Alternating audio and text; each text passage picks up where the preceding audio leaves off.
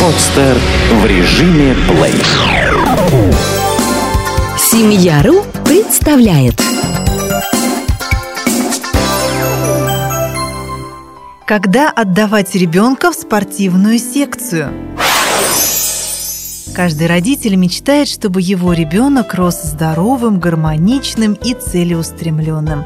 И ни для кого не секрет, что лучше всего характер закаляет спорт. Многих родителей интересует, в каком возрасте отдать ребенка в спортивную секцию и какой вид спорта предпочесть.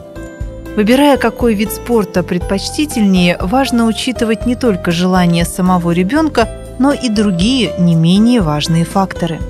Если вы отдаете ребенка в специализированную спортивную школу к первоклассным специалистам, нужно понимать, что любой преподаватель нацелен на результат. Подумайте, каковы должны быть ваши мотивы. Если вы мечтаете, чтобы ваш малыш достиг больших успехов в спорте и спортивные достижения – ваша единственная цель, то настраивайтесь заранее, что тренировки будут каждый день по несколько часов.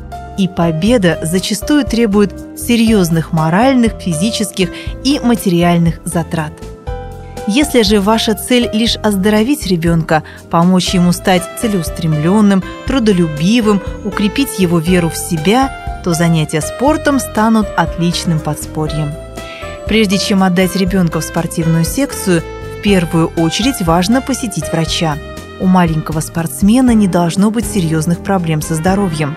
С другой стороны, некоторые виды спорта могут помочь укрепить здоровье. Например, занятия фигурным катанием способны благотворно повлиять на детей, подверженных бронхолегочным заболеваниям. Но очень важно, чтобы ребенок посещал спортивную секцию только здоровым.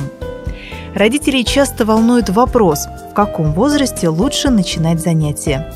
Тут зависит от вида спорта, каким хочет заниматься ребенок.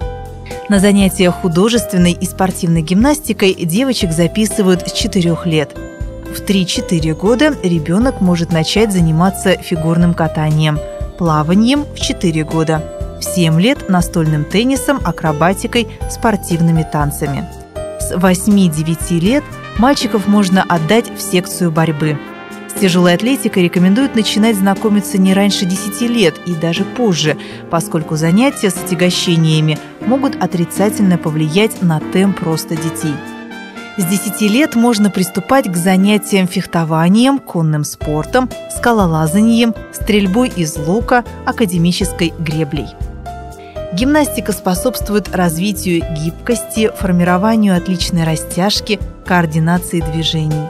В группу спортивной и художественной гимнастики набирают детей с четырёх лет, так как именно в этом возрасте у детей мышцы хорошо поддаются растяжке.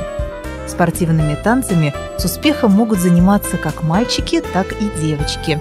Танцы развивают выносливость, гибкость, укрепляют мышцы спины, что способствует прекрасной осанке.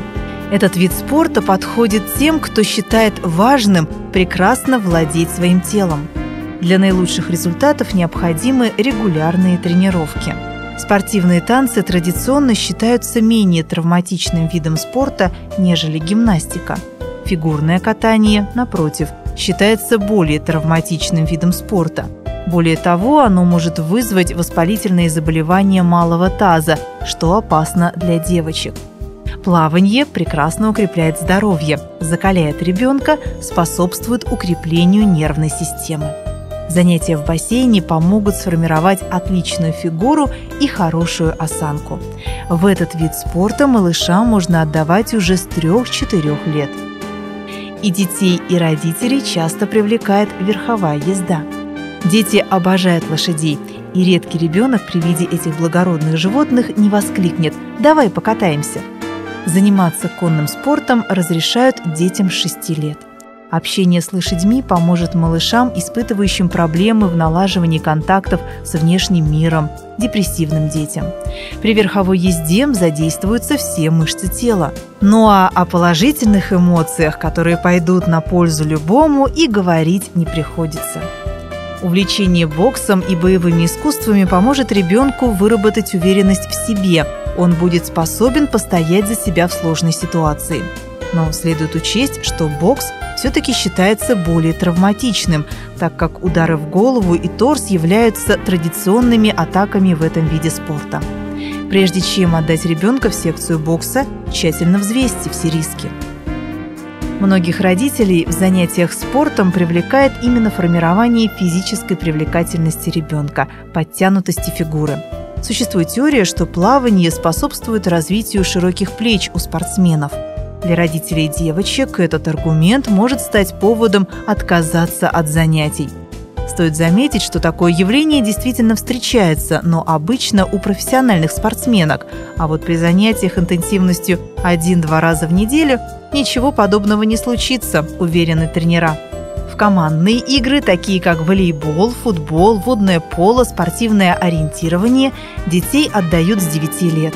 Эти виды – отличный способ помочь ребенку научиться работать в команде, чувствовать партнера по группе, стать ответственным. Эти качества, безусловно, пригодятся и в повседневной жизни. Занятия спортом не должны отнимать больше часа в день, так как у ребенка должно остаться время на отдых, на выполнение домашнего задания и прогулки на свежем воздухе. Многие родители полагают, что у детей, занимающихся спортом, меньше времени на то, чтобы проводить время без определенной цели, и почти нет шансов связаться с плохой компанией. Но основным аргументом в пользу увлечения тем или иным видом спорта можно назвать его положительное влияние на здоровье ребенка, формирование волевых качеств и гармоничное развитие. Сделано на podster точка ru. Скачать другие выпуски подкаста вы можете на podster точка ru.